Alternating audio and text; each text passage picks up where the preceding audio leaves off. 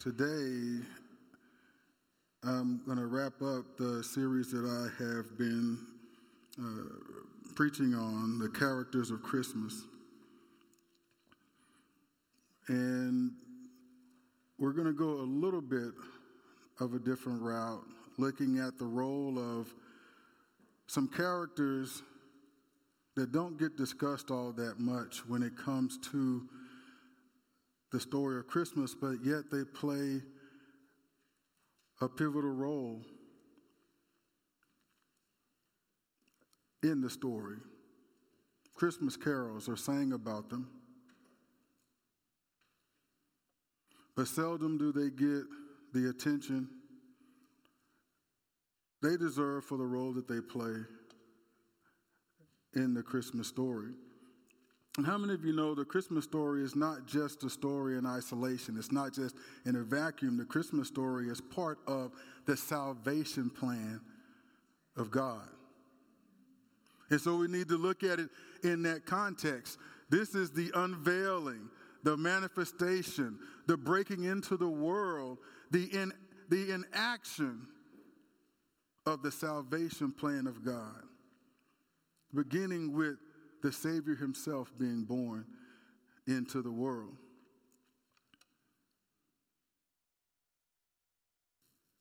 So, the direction we're going to go today we're going to look at these characters called angels and the role that they play in the Christmas story. And in doing so, I'm going to recount the last several weeks because they've been involved in each of the stories that I've already covered in the past several weeks, beginning with Luke, verses 13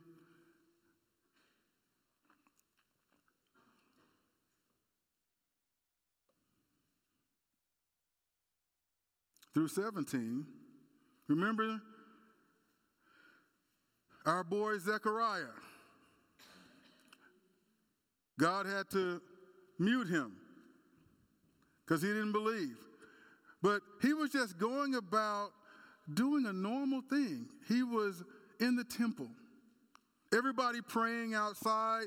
He, the lot fell upon him like uh, the roll of the dice fell upon him, and it was his duty to burn the incense in the temple and the aroma and the smoke that emanated from the incense was to symbolize the prayers of the saints wafting up into the presence of God. It may have been a roll of the dice in the natural, but there was nothing lucky about it. There was no happenstance about it. It was all a part of the plan of God. We take risks, we take chances.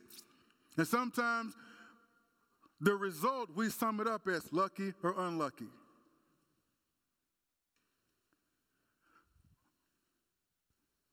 But oftentimes, it is the divine will and plan of God that is taking place in our lives. Now, we may not like it. If we don't like the result, it's hard for us to process in our mind that God is at work here.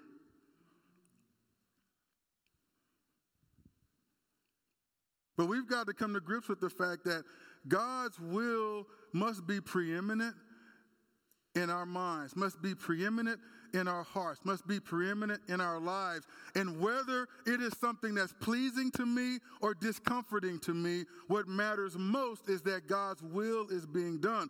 And if it's discomforting to me, then I'll rejoice in the fact. I can't rejoice in the discomfort, but I can rejoice in the fact that God's will is being done. And somehow, some way, through my discomfort, through my sacrifice, God is being magnified that others might come to know him. And if I've got to go through discomfort so that Jesus can be known, praise God. Because he went through more than discomfort so that I might be saved. So, our first character is Zechariah. And remember, his wife Elizabeth was barren.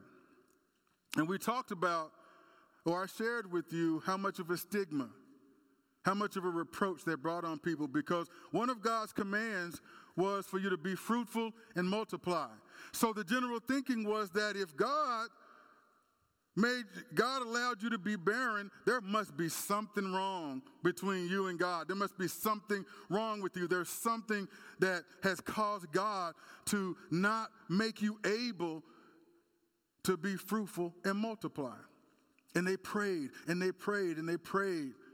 And it said these were godly people who walked right before the Lord. They were righteous, and yet this stigma rested on their heads. And yet they still faithfully serve God.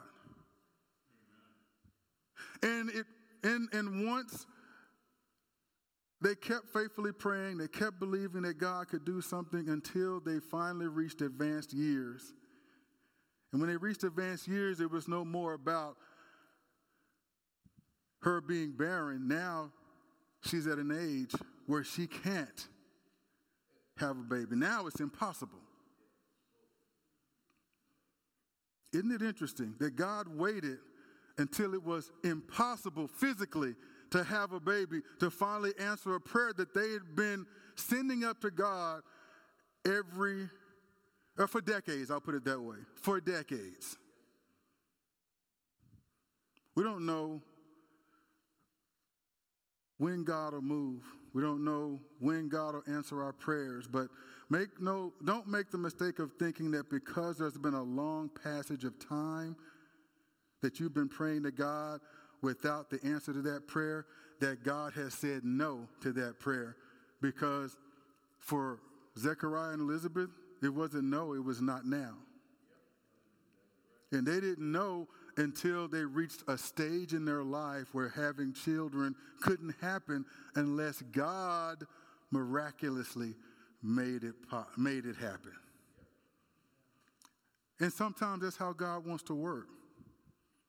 Where it can't be said that it was luck, that it cannot be said that it was just favorable circumstances, that you found a way to make it happen. It, it, the, the, the, the testimony cannot be anything other than this has to be the work of the Lord. I don't know why God would let them go through decades of that reproach and that stigma. But I know because we read the story that God had them marked all that time. They were going to be the parents of the one who would be who would pave the way for the Messiah to come.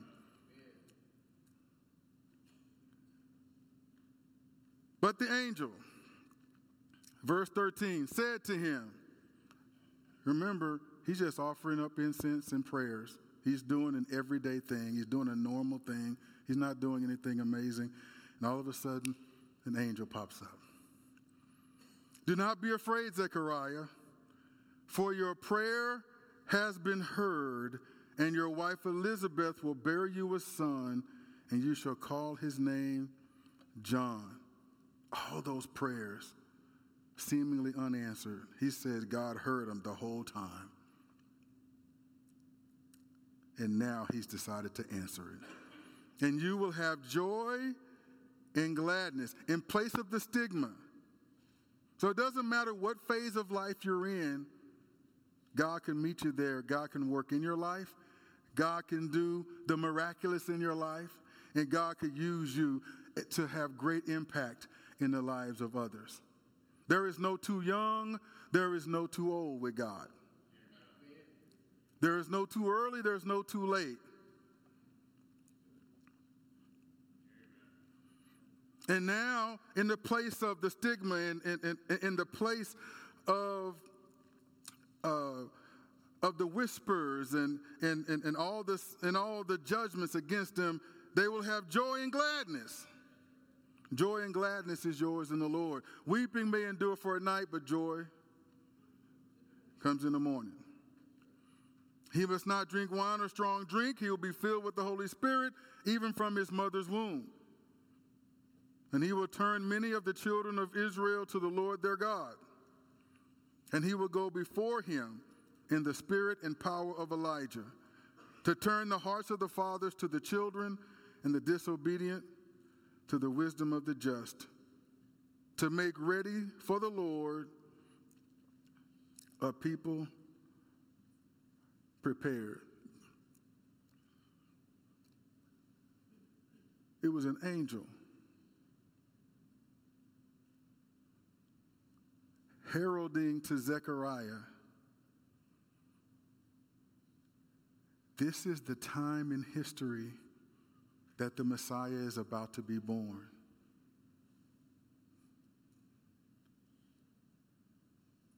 But before he's born, you have a role to play, you and your beloved Elizabeth. There is one to be born that will be in the spirit and power of Elijah.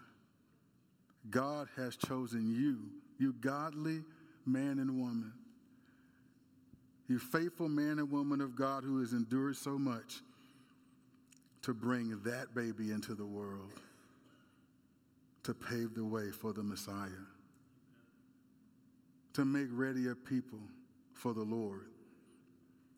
Amen. Do you think that they felt like all they went through was worth it? Did that news make whatever they've gone through worth it? Would that be the case for you?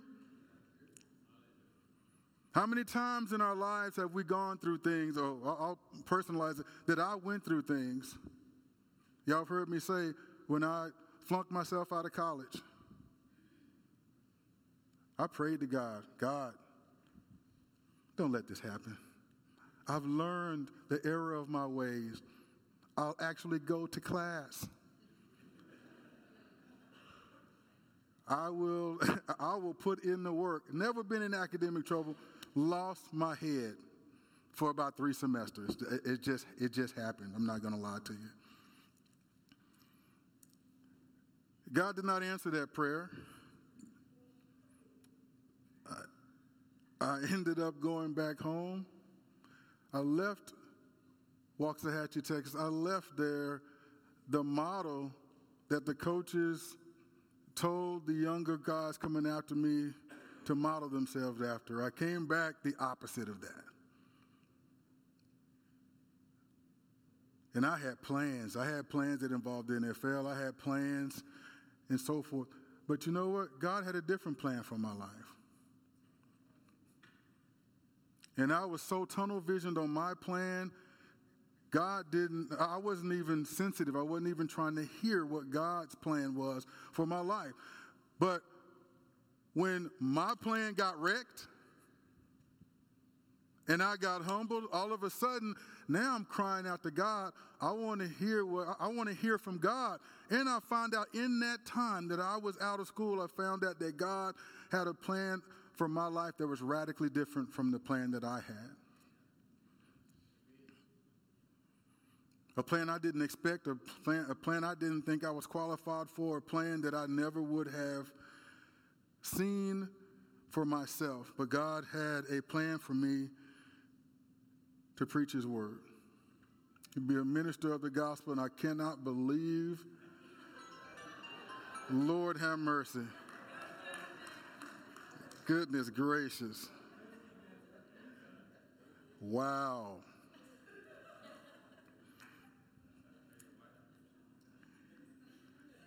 I know I know my wife's to have plenty to say after that. but when that happened, there were people who were who played a role, who who actively made sure that I didn't get another chance. And I held judgments against those people. And I was mad at God for how he can let those things happen and everything. And so, you know, I felt like that person, why should it matter to them? Why should they take a proactive stance to prevent anyone who might be inclined to give me favor from giving me favor?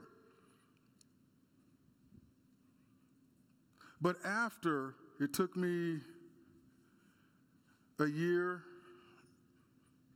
year and a half or so to get myself in order to get back to school, got back here, graduated, all handled my business like I should have handled it in the first place. But after having gone through it, seeing how God worked, I was able to look back upon all that happened differently.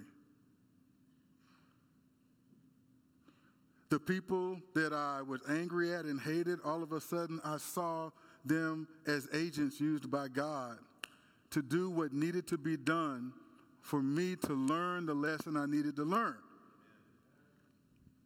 And so when I came back to school, as fate would have it, I bumped into one of those people and I could tell they were bracing because they didn't know, they thought the God that left was still the same guy. But God had done a work in my heart. And I went to that person, and I went to her. I made a beeline for her, not to tell her off, but to thank her. Because I, cause I told her, God used you to affect his will in my life. If you hadn't done what you did, I don't know that I would have ever put myself in a position where I could hear God's plan for my life. But because you stuck to your guns and you did the hard thing, God has spoken to me. God is moving in my life. He's using me and he has me on the righteous path. And that and I wanted you to know the role that you played in that. Perspective changed because now I see the result of how God worked in my life. And I know we all probably have our stories uh, like that. And Elizabeth and Zechariah, I believe, reached that point she gets pregnant at a time in her life where it should be impossible. God's blessed her. And they under and they were told by the angel the purpose of God in that. And you know the word used in the Bible for angel is uh, is messenger. So and what we have is this holy event, this supernatural event is happening wouldn't it make sense that God's messengers are going all over the place, sharing the message of the good news of what's about to happen and what's happening around people? People, how many people are oblivious to what's going on, but God is sending his, sending his messengers to the people who need to know?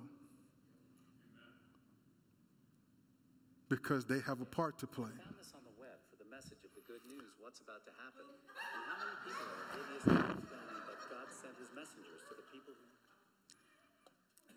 Hey, blame that on Apple. I don't know what happened there. I don't know. I don't even know what I did there. Uh, I guess that was Siri's brother or something. I don't know.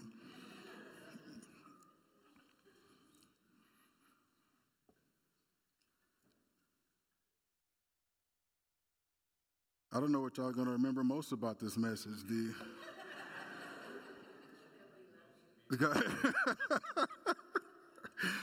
oh my goodness. But we're talking about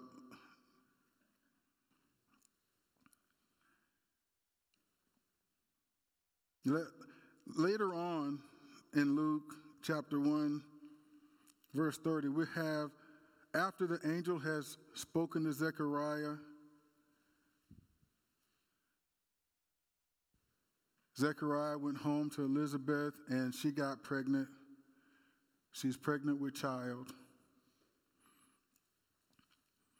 The angel then goes and engages a girl named Mary in verse 30.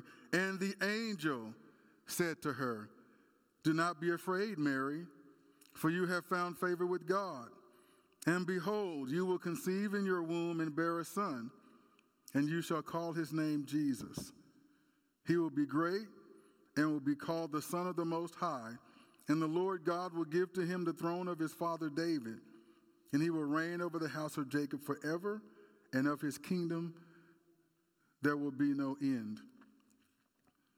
These people don't know that there's angels engaging them in separate places at separate times, but the angels of God are at work. And just like Zechariah was doing a mundane task that anybody, you know, just every day, he's just going about his business in the temple. Mary was going about her business. She's engaged, she's going to be married. All of a sudden, out of nowhere, an angel shows up. Just like he did to Zechariah. Tells her not to be afraid. You found favor with God. I'm interrupting your normal everyday life. Right? We're interrupting your program, the program of your life. We've got something airing from heaven, right? And it's intersecting with your life because God has a plan and a purpose for you that, that because you have a role to play in, in, the, in, the, the, in his divine plan of salvation. This woman's a virgin. She's engaged to a man, and the angel is telling her something. In the natural, it's crazy.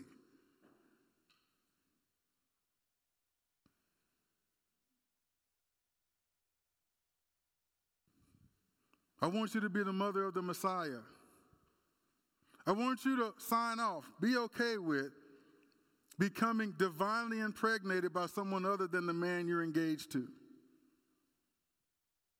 Yeah, people are going to whisper. People are going to question. People are going to do the math. You know, the birth, the, uh, the, the, due date, and back, back, back trace it to the wedding date and probably figure out either they consummated before the marriage or that, or that baby ain't his. You know, subject yourself to this People are going to whisper, people are going to speculate. Saying yes means you're saying yes to the speculation. You're saying yes to people questioning your character and not believing your story. Are you willing to do that for the will of God to be manifest in your life? And you know what she said? She said yes. I don't think another human being can deliver that message and, and it come across the same way as when a divine being comes to you and tells you that this is the will of the Lord. So I don't know that she says yes. If just an average Joe or Jane came and said, you know what? Here's what I'm thinking God wants you to do. But there is that angel present again. That's and that angel, let's go to Matthew chapter 1, verse 18. I know if I was her fiance, her husband to be, I'd have some questions. I, would have some problems. I, I you know, uh, you know, there'd be an interrogation. Say what? God would have to confirm to me the truth of that.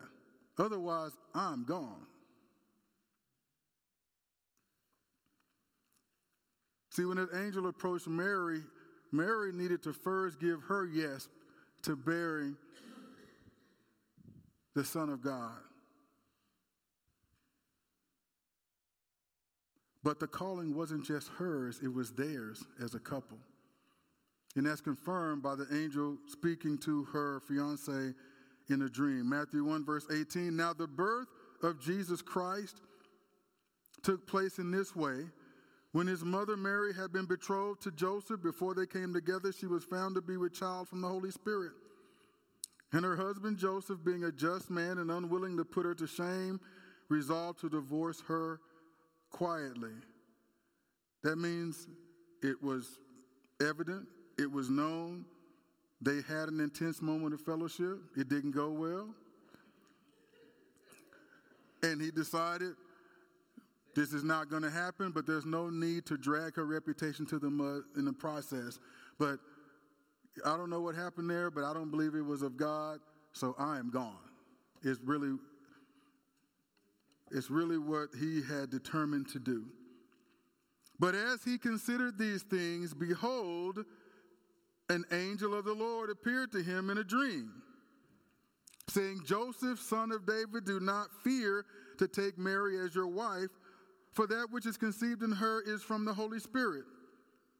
She will bear a son, and you shall call his name Jesus, for he will save his people from their sins.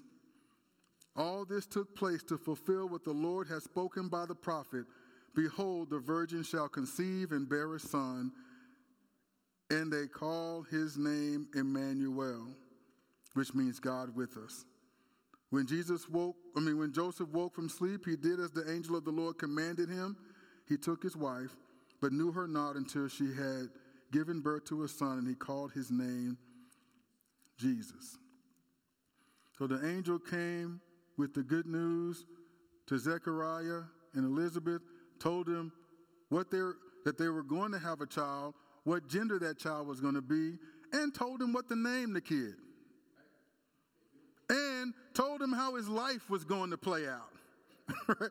and the same thing happens here with Mary and Joseph. You're going to have a son. Here's what you're going to name him. Here is what he's going to do.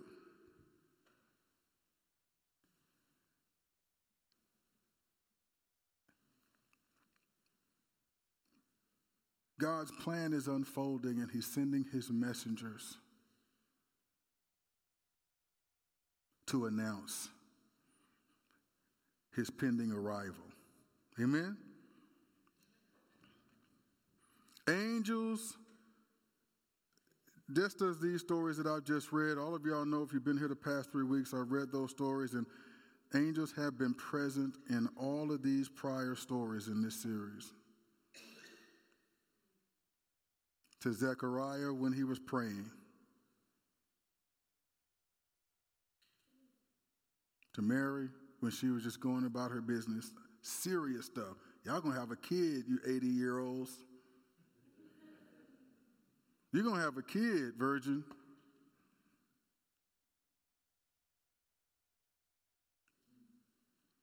Joseph, that, that fiance of yours is about to have a kid that ain't yours. You're going to marry her.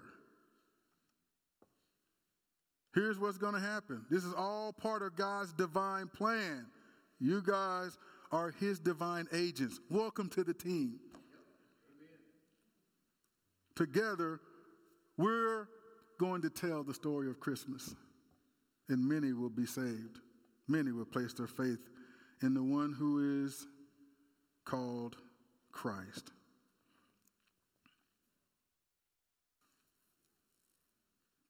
And finally, we'll finish here in Luke chapter 2, shepherds. I know we covered this last week, but we didn't really emphasize the angels. We emphasized the shepherds and the role that they play. And we don't have to go, we're not going to go through the whole thing, but I'll go just read 8 to 15 ish. And in the same region, there were shepherds out in the field, keeping watch over their flock by night. And an angel of the Lord appeared to them, and the glory of the Lord shone around them, and they were filled with great fear. And the angel said to them, Fear not, for behold, I bring you good news of great joy that will be for all the people. For unto you is born this day in the city of David a Savior, who is Christ the Lord. And this will be a sign for you. You will find a baby wrapped in swaddling cloths and lying in a manger.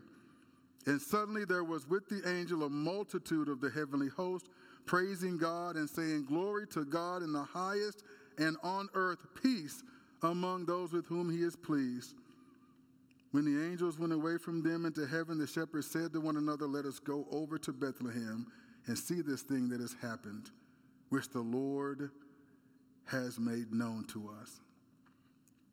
We got messengers in temples, we got uh, messengers uh, engaging uh, Mary, wherever she was at at the time. We've got them going out into the field with the shepherds, going every which way, all over the place with the, with the same message.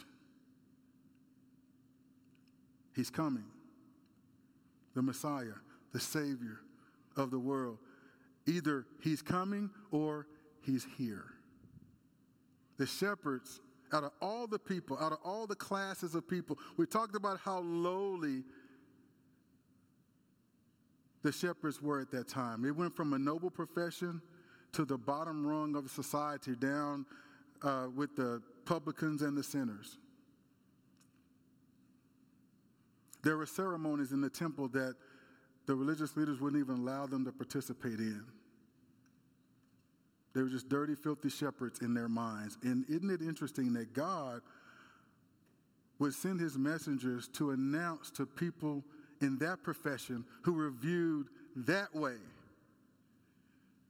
to herald the arrival of the King of Kings and the Lord of Lords.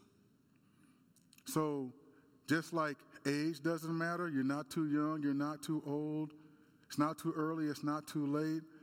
It also doesn't matter what side of the track you were, brought, you were born on.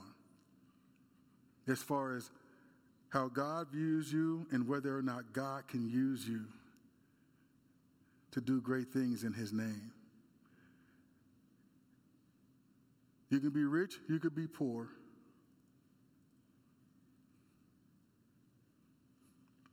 Even in our poverty, we are rich in the Lord. Even in our lack, He is more than enough. Regardless of what we don't have, He is our provider. He's our Jehovah Jireh. He can provide all of our needs according to His riches and glory. Man, so, you know, we really do need to get into discipline ourselves to get into the habit of not reducing God down to our limitations and our restrictions. But bringing Him into our situations, when we bring God into our situations, limitations, restrictions, boundaries go out the window because there is nothing too hard for our God and nothing is impossible for Him.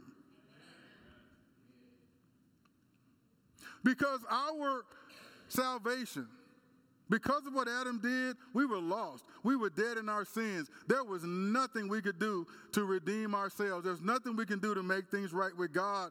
God, in His mercy and His great love for us, did the impossible for us. He did what only He could do. And He loved us so much, He became sin for us so that we might become the righteousness of God. In Him, in Christ Jesus, this baby that was born, was born to go to the cross for us.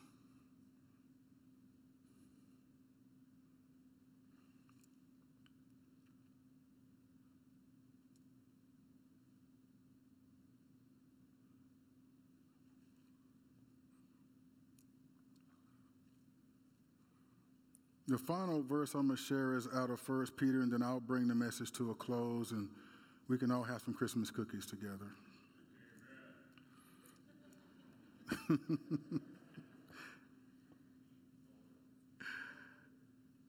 you remember me saying earlier in the message that, you know, this isn't just, we need to be careful.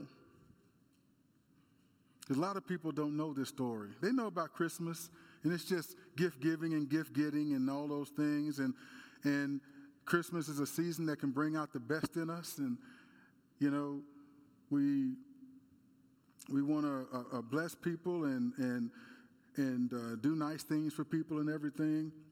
And all those things are, all those things are good. But we have to make sure that we are mindful of the reason of, for the season, that we are keeping things in proper perspective here. Now, we're not talking about some event that just happened in history. You know, this isn't the History Channel. This is, this, that was just the beginning of the unfolding of the salvation plan of God that is still reverberating throughout history today. What happened on that night matters to us today. What happened on that night matters to everyone around us.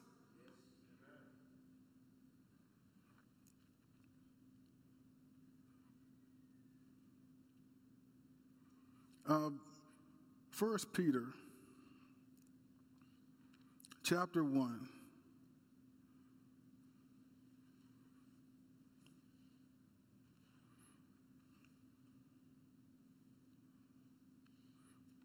Starts the first eight or nine verses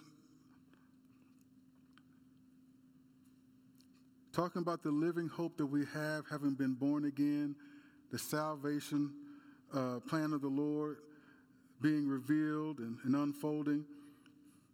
And then he says, starting in verse 10, concerning this salvation, the prophets who prophesied about the grace that was to be yours searched and inquired carefully.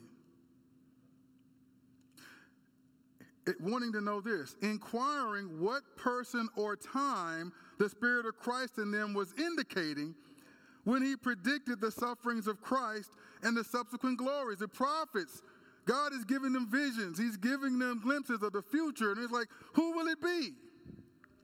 When will it happen?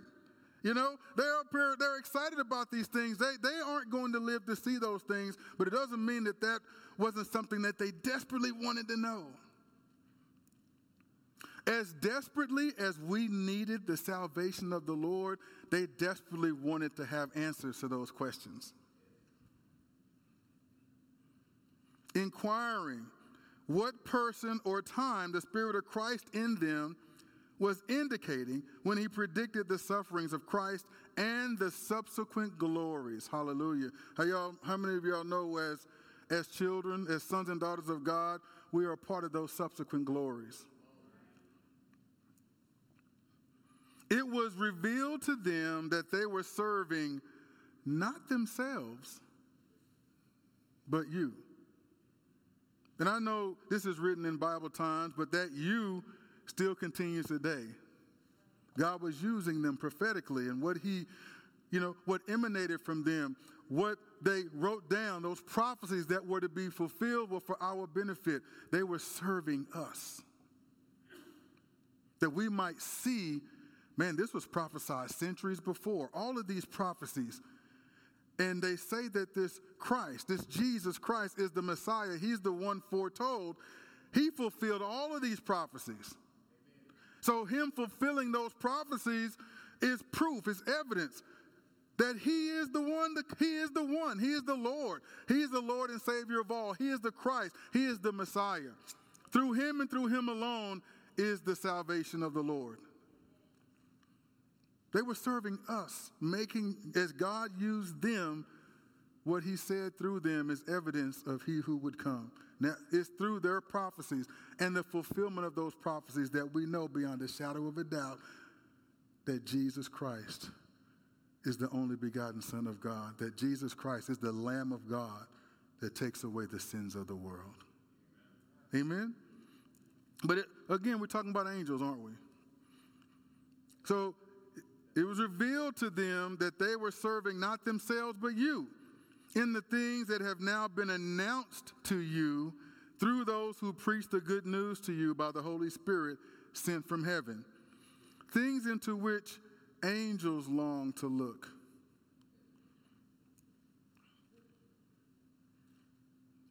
You know, what that what that says to me, I mean, the angels have their heart set on you know, they, they, they're wondering, when, when is God's plan of salvation going to unfold? How is it going to unfold? What, how, how is it going to play out? They are waiting on bated breath. They were excited. Again, just as desperately as we needed the salvation of God, the angels were excited in, in anticipation of the plan of God unfolding, looking intently into it honored to be a part of sending them. Okay, who do you want me to go to, God? All right. Uh, uh, oh, we deliver this message. Yes, Lord. Happy to be a part of it and to see the plan of salvation. The, the plan of salvation isn't for them, it's for us. And yet they look intently upon these things. They care. They cared about God's plan of salvation coming to pass for the benefit of our salvation. Are you hearing me today?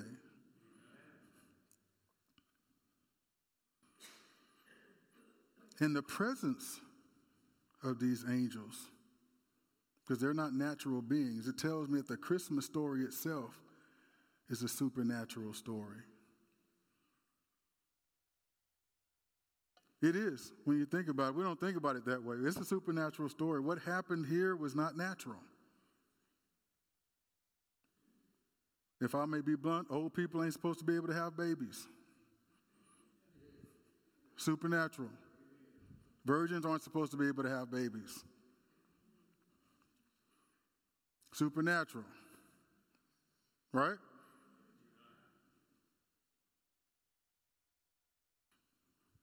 It, angels, in, in it being obvious that they're angels, not taking on human form, they are, they are engaging with and communicating with people the plan of God that they could not know otherwise. And they weren't there for Jesus' birth, but the wise men. They show up nearly two years later, and they started traveling when they saw his star. So that means wherever they came from, it took almost two years for them to get there. And somehow they knew that that star represented he who was to be born, the King of the Jews, the King of Kings, the Lord of Lords. You can't have that revelation unless it's supernaturally given to you. And they had no doubt about it because they endured, you know, they didn't have trains and planes and automobiles. They didn't have any of that stuff. It, it, it was hard. And it was long and, and arduous for them to travel, and yet they traveled because they wanted to see him.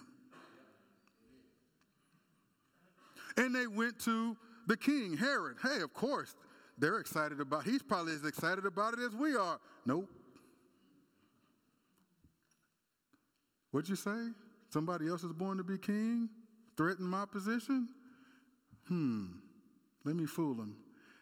You know what? I would love to worship him. Why don't you go, follow the star, wherever it rests, come back, tell me so that I may worship him too.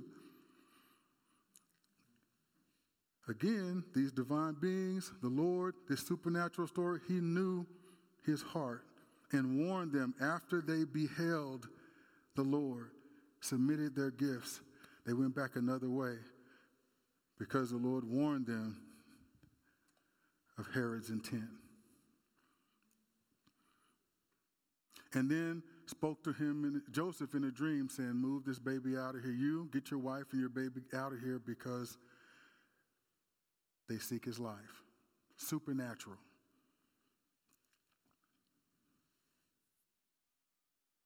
Angels are the heralds of God's heavenly kingdom breaking into this world,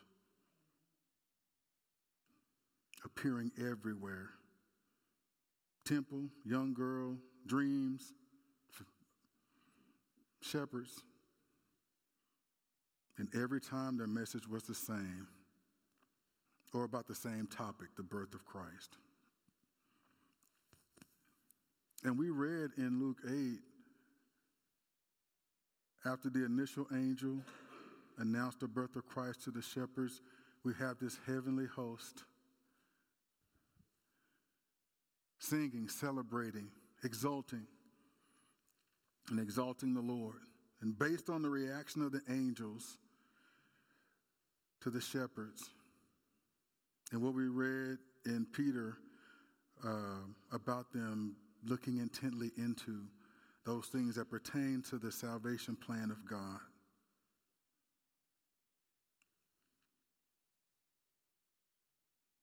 We should know that Jesus' birth was truly good news of great joy for all. For all, not just humans.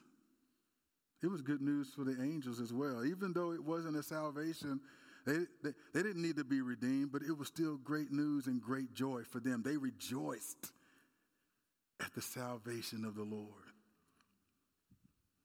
It was truly good news and great joy for us and for these angelic hosts that were messengers of God spreading the good news to all those characters, to all those people in every walk of life that God marked to play a role in the Christmas story in God's plan of salvation.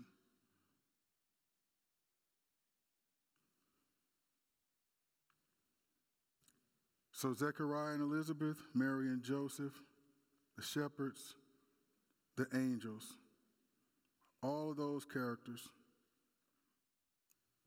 show us that when Jesus entered this world, God was showing us his love for everyone.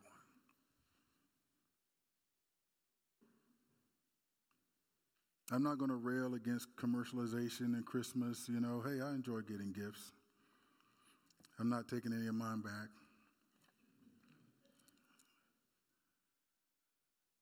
It's tradition. And a lot of times, traditions in and of themselves are not bad as long as we don't let them get out of control.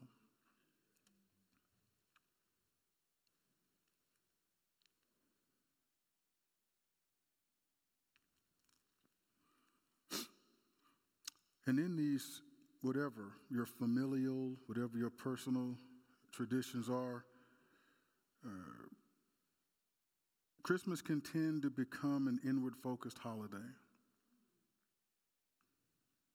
And I would just challenge us not to allow that to be the case. You know, we getting, we receiving gifts from others, we giving gifts to others, and and and all those things. You know, just make sure that it's not inward focused. We're going to spend some money on ourselves. We're going to spend some money on one another. That's that's cool. It's nothing wrong with with doing those things. Nothing wrong with doing those things in the celebration of the birth of the King of Kings and Lord of Lords. But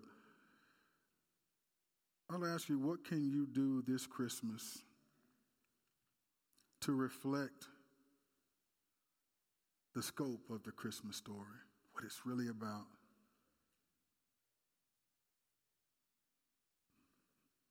In our little story about Jack, finally got the Christmas cookie that he'd been pining for the whole time.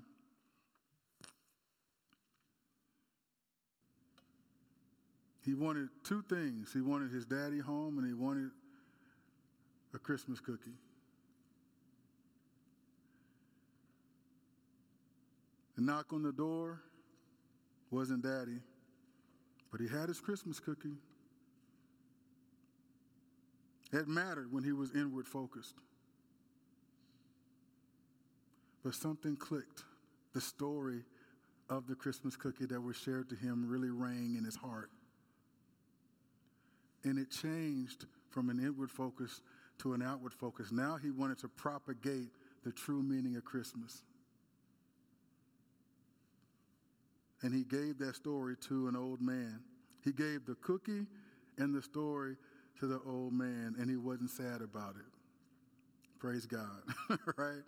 And so, um, you know, so I want you to, I want you to take that cue from from little Jack. Consider taking some of the time you usually spend on your your personal traditions and use it instead to serve someone else in some way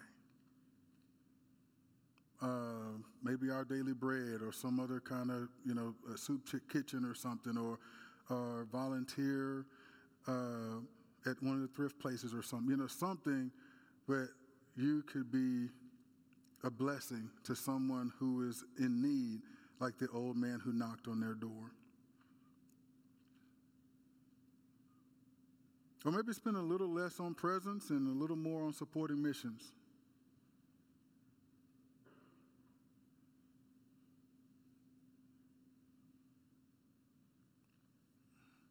And I uh, told Christy about this last night. Uh, Brittany was in there too when I told her yesterday. I'm on my way to OKC. Uh, buy a couple of gifts. I'm traveling on 33 heading towards uh, 35, so I'm traveling west on 33. You never know what to expect. But I came this close to probably not being here today.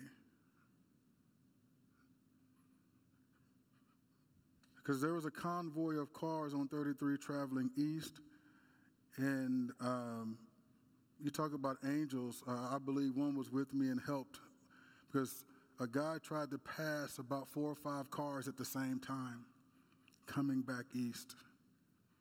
And here I am, I'm going 65, I'm, uh, and he's going at least that. And I look and I see him coming, and you know, the, the, the thing that worried me is that I don't know, can he clear that car and make it over in time? Will he swerve toward the shoulder? I, have got that shoulder. I got that shoulder on my mind. i know I'm going to have to swerve. I don't want us both swerve the same way and ended up causing the same thing that we're trying to avoid. But as it as it turned out, we missed each other barely. I was on the shoulder.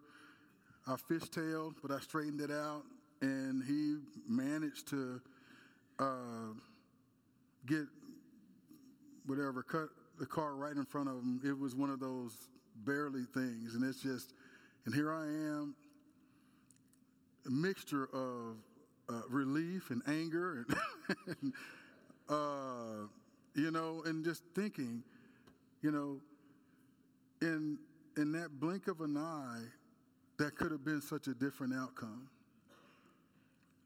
You know, and in that moment, I couldn't help but just thank the Lord that that it was the outcome that it was. And so, you know, and I'm like, Lord, I I just know somehow, some way, you divinely helped that individual get out of the way and get over, and you helped us avoid each other. And uh, you know, you're not done with me yet. and so, so uh, I, I, wanted to give that testimony of that was something that was totally out of my control. I'm minding my own business. I'm, you know, I am uh, doing what I typically do this time of year.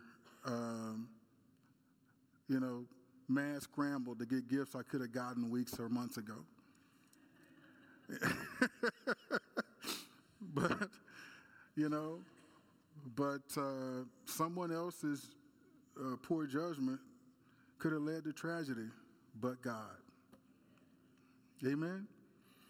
And so uh, God is able to work in our lives in ways that we know and ways that we don't know. God spared me yesterday and enabled me to stand before you here today. God has spared you and He's brought you this far. He's done it for a reason. That means He's not done with you. That means He has great purpose in your life, great purpose for you. Amen? And so I would just encourage you to really engage God and give Him your yes, like Zechariah and Elizabeth did, like Mary and Joseph did. Even when that yes is hard, give it to Him. The shepherds, the angels.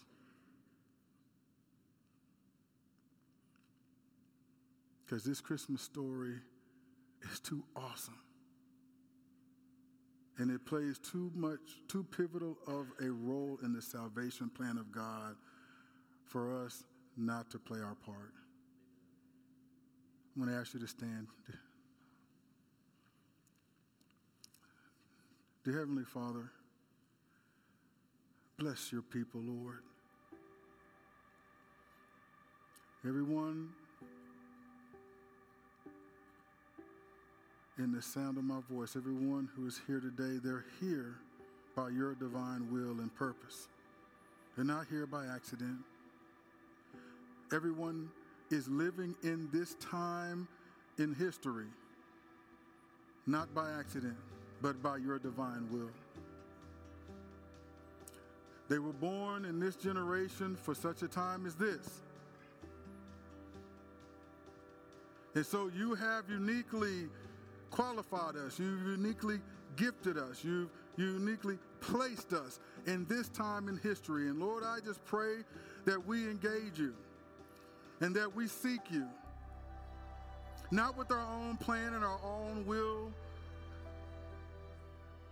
but seeking you for your will and your plan for our lives so that we might hear from you the role that you have called for us to play in this day and time that you have caused us to live. Let your will be done in us, in our lives, as it is in heaven, O God. We want to know. And Lord, whether it be angels, whether you speak to us through your word, uh, Holy Spirit, through however you choose to do it, Lord, may we humble ourselves as the characters of Christmas did. We may have questions, but let those questions, let the motivation behind those questions be to get us to that, to help us get to that place of yes, Lord. Not doubt, not fear, not unbelief, but faith.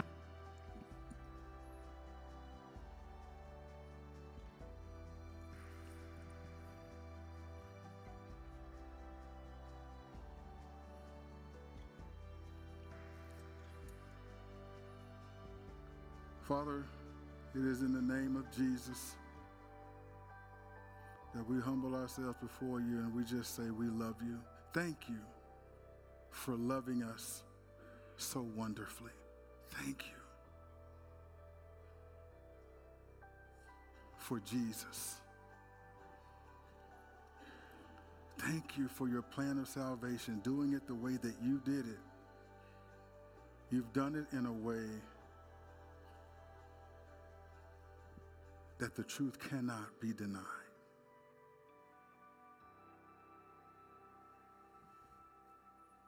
And we all, young, middle aged, and old, every generation that's represented here today, every segment of society that's developed, uh, that's represented here today, every demographic that's represented here today.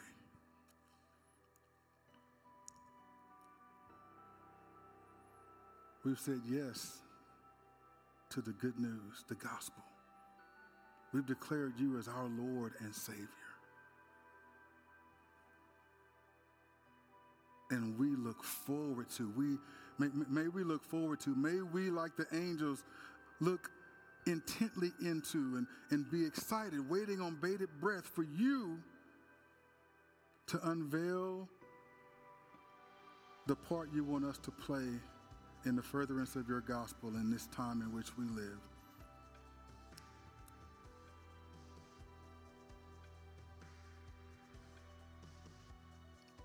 And I pray that each and every time, each and every one of us, if and when, when that moment happens, we'll respond in faith and obedience. Yes, we pray in Jesus' name. Amen. Amen.